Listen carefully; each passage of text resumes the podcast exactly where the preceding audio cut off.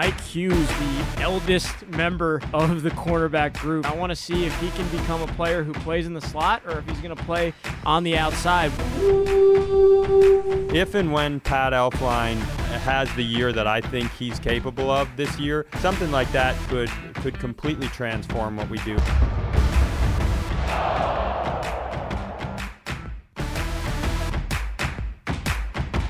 Hey guys, welcome to the Minnesota Vikings podcast. This is episode 52. I'm Cy Amundsen, your host. I'm joined by Chris Corso and Jay Nelson from Vikings.com.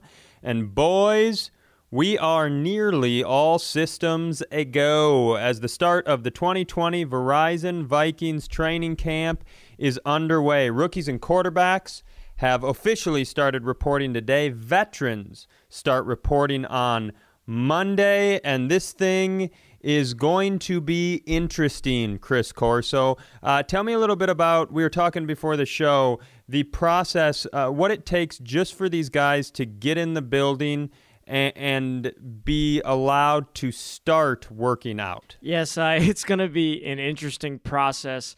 Each player that comes into the building has to have two negative tests for coronavirus that are 72 hours apart.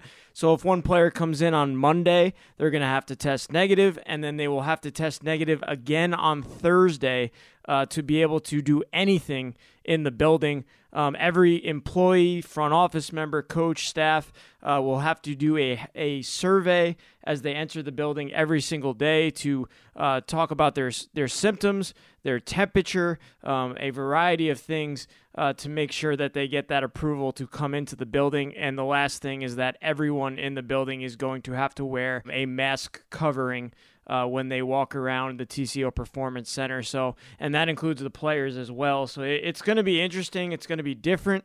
Uh, there's going to be the, these contact tracer devices that are on um, the staff and players um, to show who has come into contact with who.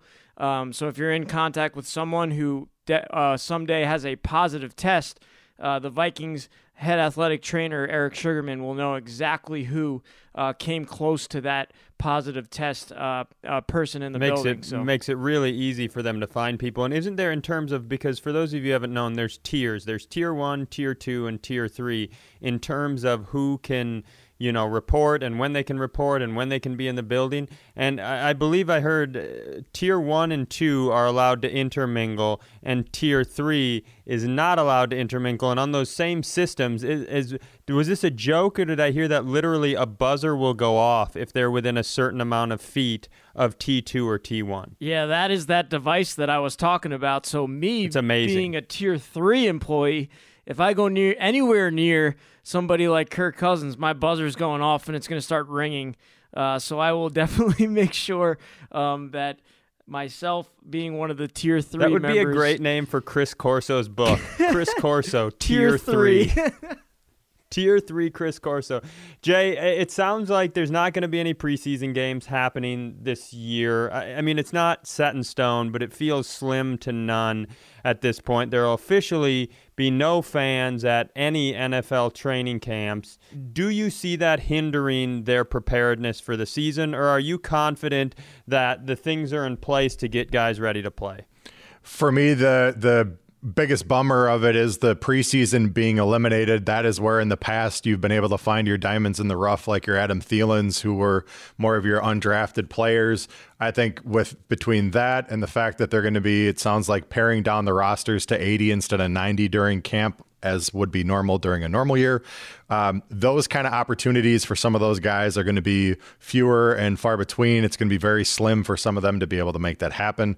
But in general, for me, I think given the fact there was no off season for these guys as far as being on the field and being able to work together, the camaraderie, I think this buffer zone at the beginning of camp is going to be something that they can use to gel as a team and then finally just be able to concentrate on football on the field yeah, it's going to be way different. You're not going to have the roar of the crowd and the excitement and the kind of the buzz at camp. But in general, I think once those guys are able to just focus on football, that might actually be a little beneficial to the team since they've missed out on so much this past offseason. Yeah, and let, let me hammer a couple of those things home. One, you know, I think one of the negatives is you know, just the mass amount of draft capital spent in the second half of the draft this year, which we were all really enthused about. Those are the types of guys I think you really would have liked to see get run in preseason and, like you said, see a few of them separate themselves. So, in a year when the Vikings had an abnormal amount of late round draft picks, that that definitely is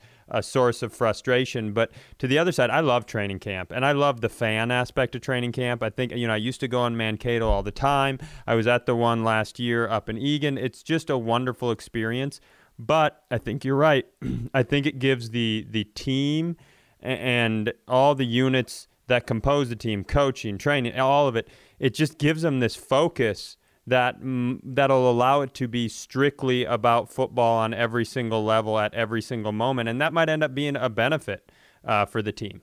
Yeah, and ultimately, I think having that ability to focus, like you said, because of the amount of rookies and young people we have on this team, is the critical component that we've all been kind of raising an eyebrow at this past off season. Is just saying they're missing out on this critical time. Yes, they're doing Zoom classrooms or, or you know some sort of online learning, but that is going to be the critical piece. And so now it sounds like, at least for a chunk of time, they're going to get that to start. Well, let's go through a couple training camp talkers here, and, and we'll be doing this every week. But I, I think the one that everyone is most interested in, or nearly most interested in, is the wide receiver situation. Anytime you trade a superstar, that position group comes underneath a microscope in the next season. So Diggs is out. You got Jefferson and Tajae Sharpe in. You know, a lot of people forget Chad Beebe is back. Chad Beebe had to sit out. A lot of people were excited about him going into last year. He's now here. So I think there's going to be a lot of comparative analysis. But I want to put you guys on the spot with a fun question. And uh, I was I was talking with a, a writer. Are you guys familiar with Chris Shad? Yep. Chris Chris had a really interesting piece uh, where he pointed out that this is the third superstar wide receiver trade for the Vikings in the last 15 years or so. Moss goes to Oakland, Percy Harvin goes to Seattle, and now Stefon Diggs. And they were all kind of, you know, all with a little bit of drama, all with a little bit of like interesting pieces. And, you know, the Moss trade for most fans, that is still a thorn in their side. They are very, they, they, they feel like they got the raw end of that.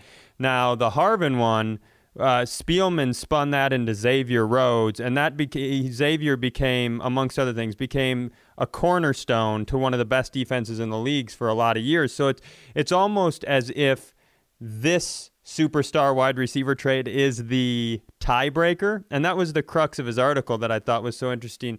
So my question to you two is when it's when this year is said and done, do you think fans are going to be looking at the Diggs trade more on the Harvin side or more on the Moss side? I think uh, it's going to be something like Justin Jefferson is always going to be linked to Stefon Diggs, especially for Vikings fans. I mean, when you pull a trade like that and you're able to get a first round pick from the Buffalo Bills, which many did not expect after that DeAndre Hopkins trade, I think Jefferson coming in, he's shown the confidence uh, he said he already said he can't wait to be tackled by Eric Kendricks in practice once they start tackling each other. He's ready to go against the top players on the Vikings defense, and I think he's ready to go. I mean, it's going to be exciting to see what he can do because he not only has the skill and the talent in college, but he has the opportunity. Like it's there for him, it's waiting for him. It's up to him what he's going to do with it. 18 touchdowns in college last year. I think there's going to be a lot of chances for him to make big plays for the Vikings this year. Uh, Jay, let me uh, let me just say that I would like to be the first to donate to Chris Corso's political career because he did not remotely answer that question. You weak little boy. Uh, it is because that's the interesting thing. Much like the Moss trade, it's receiver for receiver. I think the difference between the Moss trade and the Diggs trade is Troy Williamson was kind of a little bit unexpected at that pick and you know it was a little bit of a surprise whereas i think justin jefferson the common opinion on him i would say is higher at the time than what i think the common opinion was on troy williamson jay why don't you go ahead and dodge the question Gladly. Uh, to be honest with you, that was your point that you just made is actually what I was going to bring up too. Given what Chris said, well, I'm super smart. Thank you. Keep the going. linking of the of, of this piece with with Justin Jefferson because of the Troy Williamson situation that happened after Randy left, that is the thing that I think has always kind of made Vikings fans gun shy. Just in general, just saying, like, listen, you can say that, yes, this trade happened, and are you going to feel one way or the other? But what it turns into is what happened the following year and who was the person that possibly came in to replace them. And since Williamson did not live up to the expectations of what he was drafted at, and Jefferson by all accounts at this point, seems like he's going to be an absolute stud on this team having Diggs produce the way that he did, having it be the Diggs and Thielen combo, and now having a guy like Justin Jefferson step into those kind of shoes, that is the thing that on a local and national level, everyone's looking at to say, will the Vikings miss a step or not? And I think for guys like Kubiak and everyone within the Vikings wide receiver room, they're going to be looking at a guy like Jefferson to be able to step up and, and fit that production since the Vikings offense was pretty dang solid last season.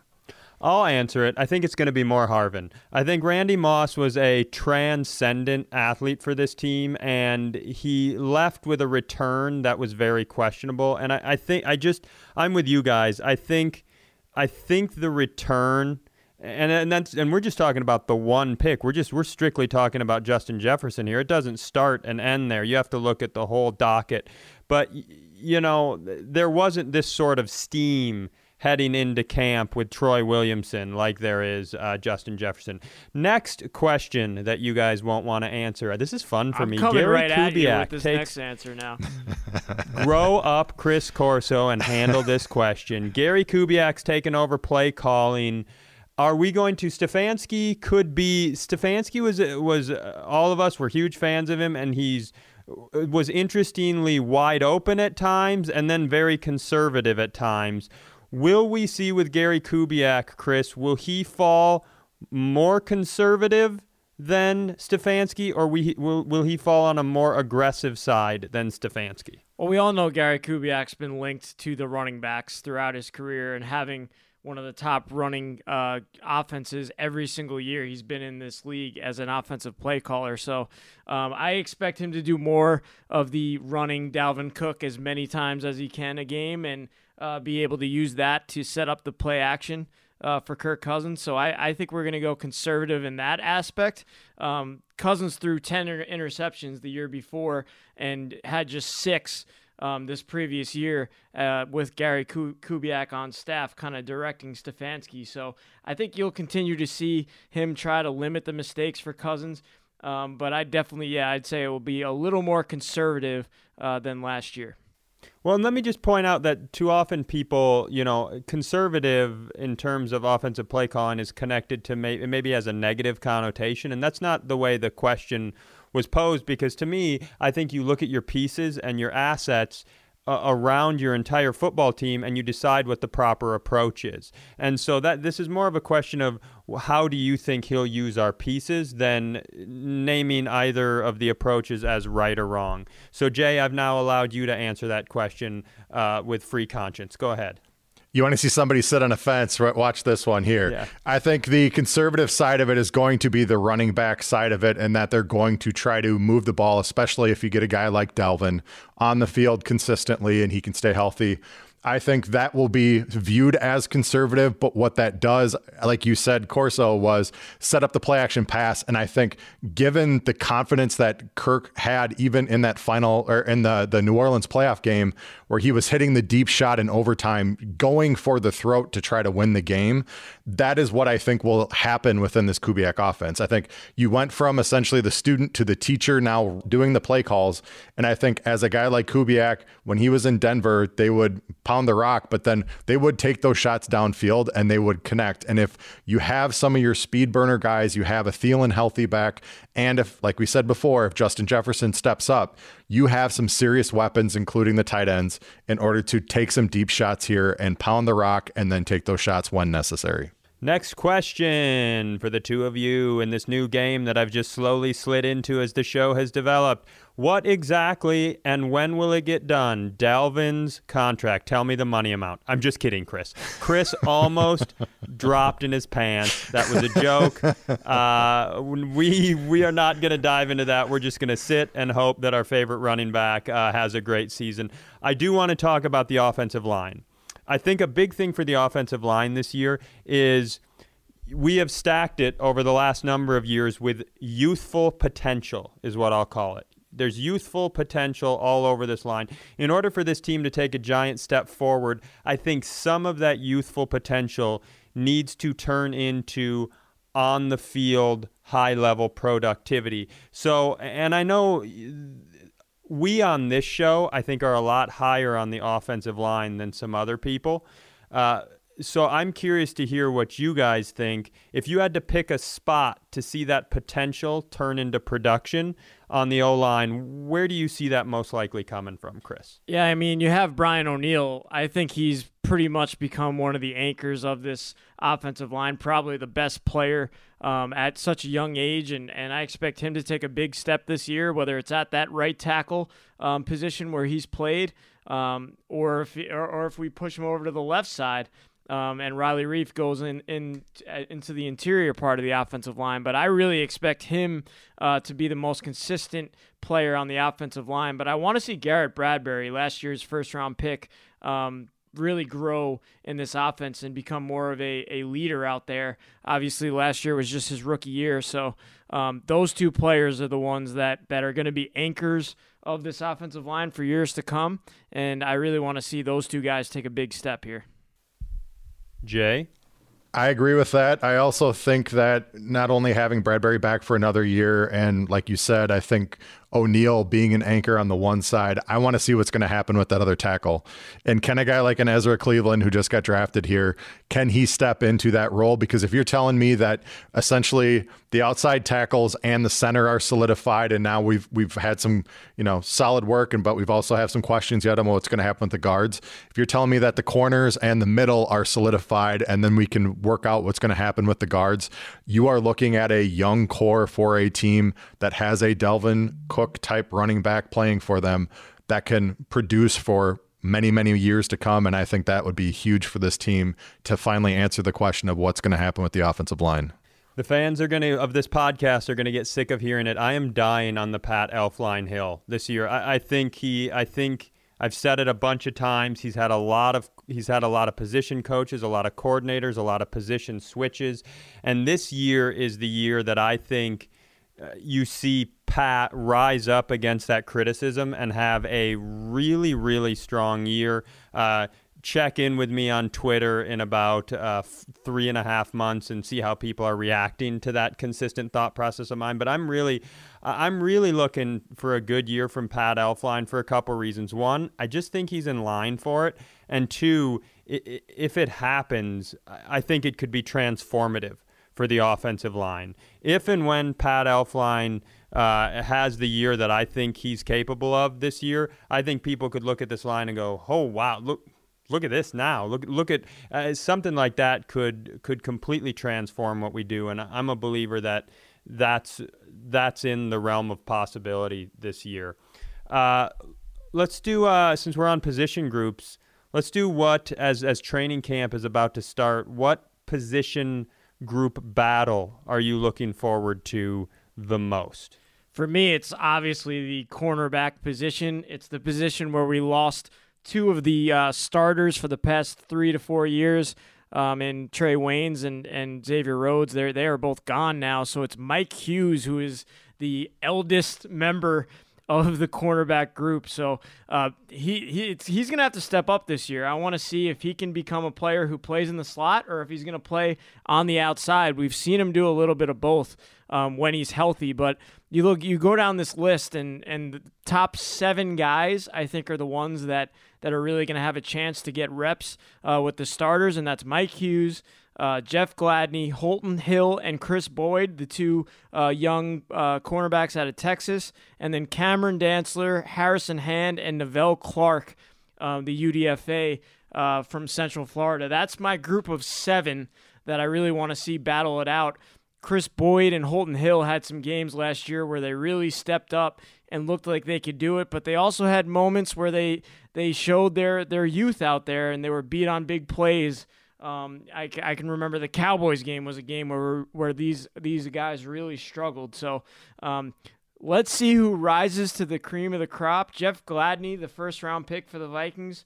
Uh, there, there's going to be a lot asked of him this year. So uh, I, I don't know what's going to happen. They're all it's a bunch of young guys. Chris, let me tell you a couple things. One, great, great answer, great pick. And uh, anytime somebody combines two common phrases into one common phrase. You just said rise to the cream of the crop, and it's maybe the funniest damn thing I've heard in a hundred years.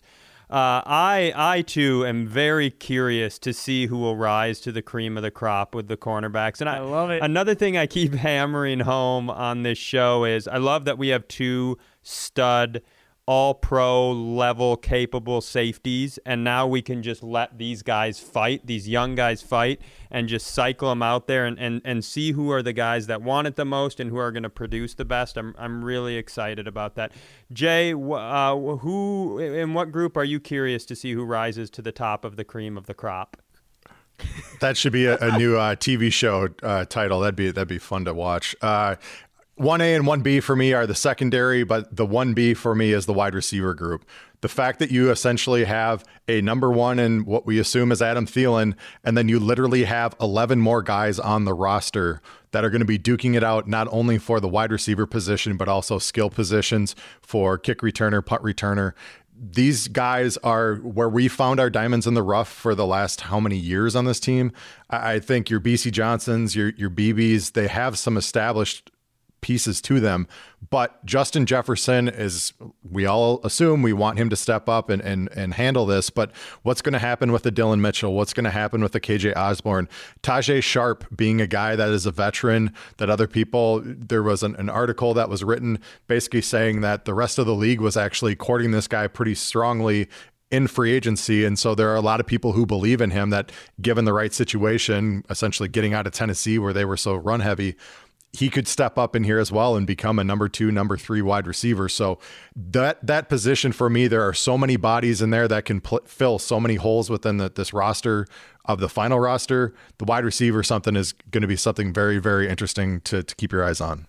Uh, I'll throw an extra one in there, and it's the the the opposite defensive end spot with the uh, departure of Everson Griffen Ifeadi is a guy who you know played is capable of playing that position and, and really quietly had a, a, a really great year last year and a year of, of big time improvement. So I want to see if he can take that jump. You know, you got the draft pick that Chris had on the show a couple weeks ago and, and DJ Wonnum. I'm really that's always been a strength for this team and the development of young guys has always been there and it's it's been quite a while since one of those spots has been up for competition in the preseason.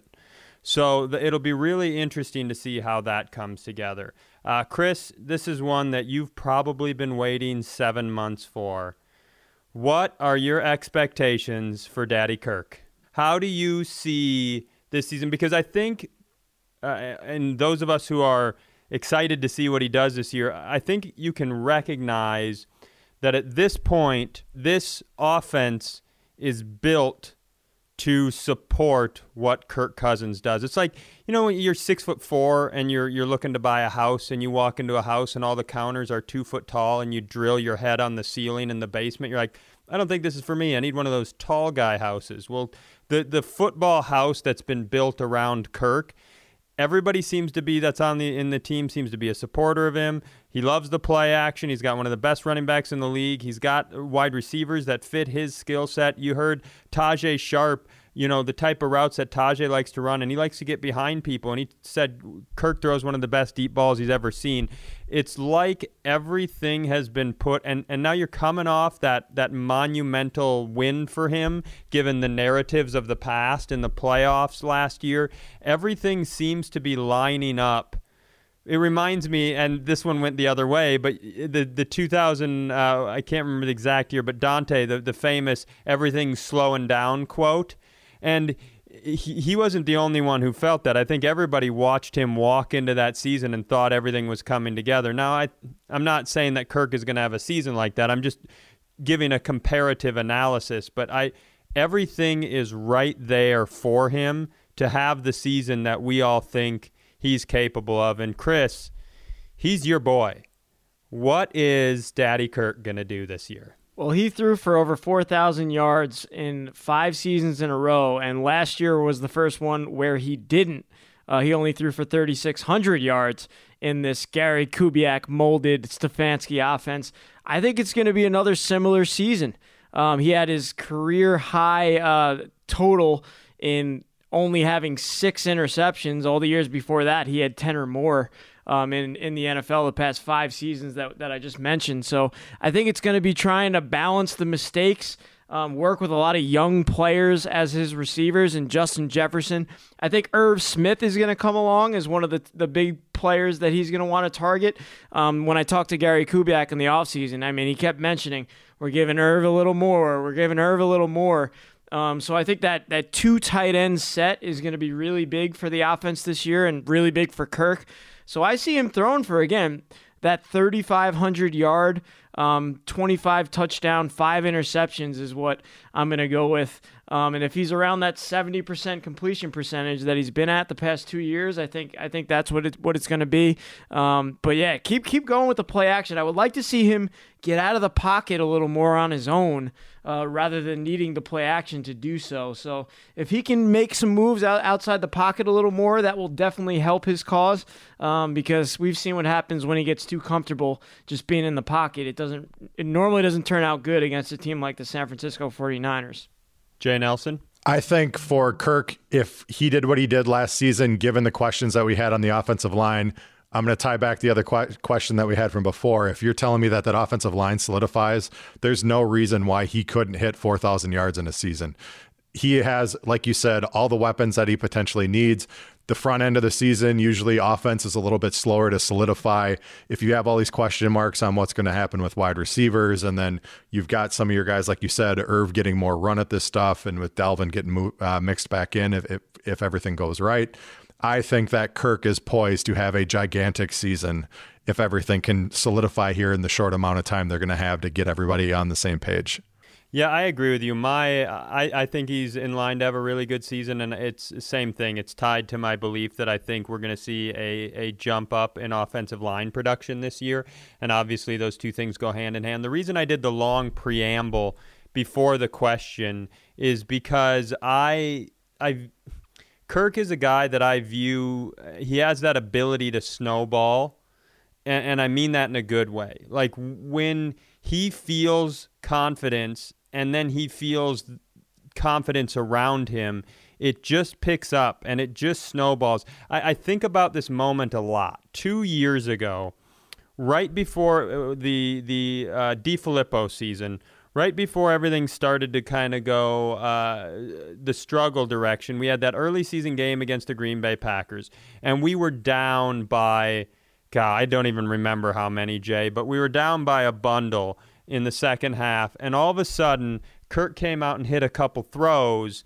And, and, this was before he his production was even polarized by the fan base. I think at that point, most fans were just psyched to have a productive quarterback.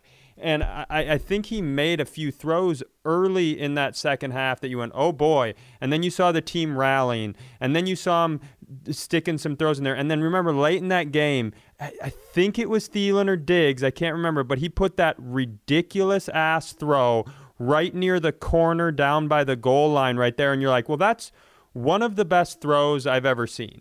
And he has that ability when – when he's feeling it and when those around him are really behind him and running with him, he really, really snowballs and becomes one of these guys where like this is one of the best quarterbacks in the league for sure. And I the reason I did that preamble before the question is that's the place we're in. He's got a coordinator he likes. He's got a, a, a, great running back in Alexander Mattison, who we will talk about on this podcast at some point. That's another guy that I have immense expectations for. Uh, he's got wide receivers who fit him. We're just the defense, everything is right there. So I think this could be one of those things where I, I have regular positive expectations for him. Like I think he could hit 3,500, 4,000 yards, low interceptions, do really well. But I think there's this ceiling on it. I think there's this world where if he comes out and in the first two, three games, things click and everybody is falling together in the right way and everything's landing and Ir- like you said Irv Smith steps up a little bit and takes on a role where you could go there's a ceiling of oh This guy's having a monster year. Part of it too with Kirk, like you said, you, you see the confidence kind of oozing from him, and, and you see him kind of get on a roll, and he's just kind of you know directing traffic and telling here, here, here, here, here, and he's just clicking. The best part for me, what I love to see on that, and we saw it last year, especially after the controversy happened, and then he just turned into a kind of a you know screw this, I'm just going to go for it. When he bites down on his mouthpiece and just says, This is on me, let's make this happen, that is fun to watch because, like you said, you get those kind of throws where he's lacing in a, a shot to Thielen on the pylon. And you're just looking at going, how is that possible? How did he lace that in there exactly where it needed to be? that is the Kirk that I think the fans are dying for because that reminds you of seeing your gunslingers from the past, like your Favre types, where they just get into this mindset and they're going, I'm going to make this happen come hell or high water. And if Kirk turns into that guy, all of the questions and the fans that are that are you know raising eyebrows saying is this going to be a thing? What is the ceiling? What's he going to be like? That kind of season will shut everybody up forever and it is awesome to watch. So i am begging for that to happen this season just as a fan and as an employee. It is very fun to watch when you see a guy like kirk go for it on that level Last talker, uh, Good Morning Football this week had a discussion with Maurice Jones Drew, Peter Schrager, uh, and Shaun O'Hara was on there about the Vikings possibly being a sleeper contender in the NFC this year. Schrager thinks it's who I love Peter Schrager. I think he is so great on that show. Uh, he said he thinks the Vikings should be in the con- uh, conversation given their ability to go down to New Orleans New Orleans. Am I from there? For their ability to go to New Orleans. How, what happened to me right there? Did I have a southern stroke in the middle of that? Uh, and and win in the wild card round. His biggest concerns are obviously the changes on defense and Diggs being gone. Uh, Shaun O'Hara, uh, he, I think his confidence is is in Zimmer on the defensive side of the ball. Is what I took from it. Is this you know he's got this young core. The offense is a little more established, and uh, I paraphrasing he's got this is what he does. He grows young guys. Uh, Drew's main concern is a lot of people's concern. Dalvin Cook uh, being a holdout. I don't know why I just described an entire episode of Good Morning Football to you guys, but I would say when you hear people saying that your team, our team, the Vikings are a sleeper contender, what's your reaction? I love hearing the outside perspective and from these national reporters and uh, when the Vikings played the Saints and, and change the, Chris's bio, change Chris's biography to third tier outside perspective. tier three. How the how the cream of the crop rose to the top of the crop, by Chris Corso. No, I forward. I, normally, Mark Pete, Rosen. Normally, normally Pete Schrager is the uh, is the fan of the Vikings. He usually gives us some positivity, but. Um, no, it's it's for to hear them still characterize us as a sleeper is, is fine by me. I think that's where Zimmer likes to be. He likes when everyone says that we're not going to beat the Saints on the road in the playoffs. He likes when we're we're considered the third best team in the NFC North. I, I think that's when the Vikings play their best is when they are characterized as the sleeper. Um, the my biggest concern is a team like the San Francisco 49ers, who the team our season ended to on the road last year. Looking at some of the top teams in the NFC, we're going to have to to rise to that level and I think the biggest area where we have to rise to their level to be on on that level is the offensive line uh, being able to protect Kirk Cousins as we said um, in that previous segment. That is what broke down in the biggest game of the season where we lost at the end. I think if the offensive line can take that next step, we can be on the level of those top teams in the NFC because our defense certainly is. One thing that Shaun O'Hara pointed out in that in that clip when they were discussing us was that the Vikings only won two division games last year. That is a huge point. We were 10 and 6 at that point. So if you even get one more or two more, you're potentially hosting a playoff game at home. And just think if you're hosting a game versus being at New Orleans or what the implications would have been, maybe we don't go to San Francisco in the playoffs. I think if you can take care of what you need to at home in your own division and you can have another season where you're getting into that double digit column. This team, like we just said with the offense, especially, is poised to do some damage like they did last year. So, again, keep saying that you're not on the top. Keep looking at us as a sleeper pick, whatever you want to talk about at the beginning. It doesn't matter at the beginning of the year, depends at the end. And when you start to make those runs late in the season, those are the things that count, and that is what matters. So, fine by us. The Vikings have always liked it when, especially Zimmer's always liked it when you're you're the underdog, and uh, in the end, it's great to prove them wrong. Well, so here's my here's my counter hope because I think you guys are right. I think this team thrives as an underdog. I, I think Zimmer's a, a fantastic coach, no matter what role they're playing. But I do think he, I think you guys are right. I think he enjoys the underdog role. I think he revels in the criticism and being able to rally against it. But what I really want for this team is I want to see them succeed in the opposite role. I want to see them. I want to see them. I would, I, you know, selfishly, I would love to see us come out and run up 4 and 0, 5 and 0, 6. I mean, no matter for what reason, I would love us to do that. But I'd like other teams to be coming into us and, and everybody in the national media going, "Oh, this is a this is a Super Bowl contender. This isn't a sleeper.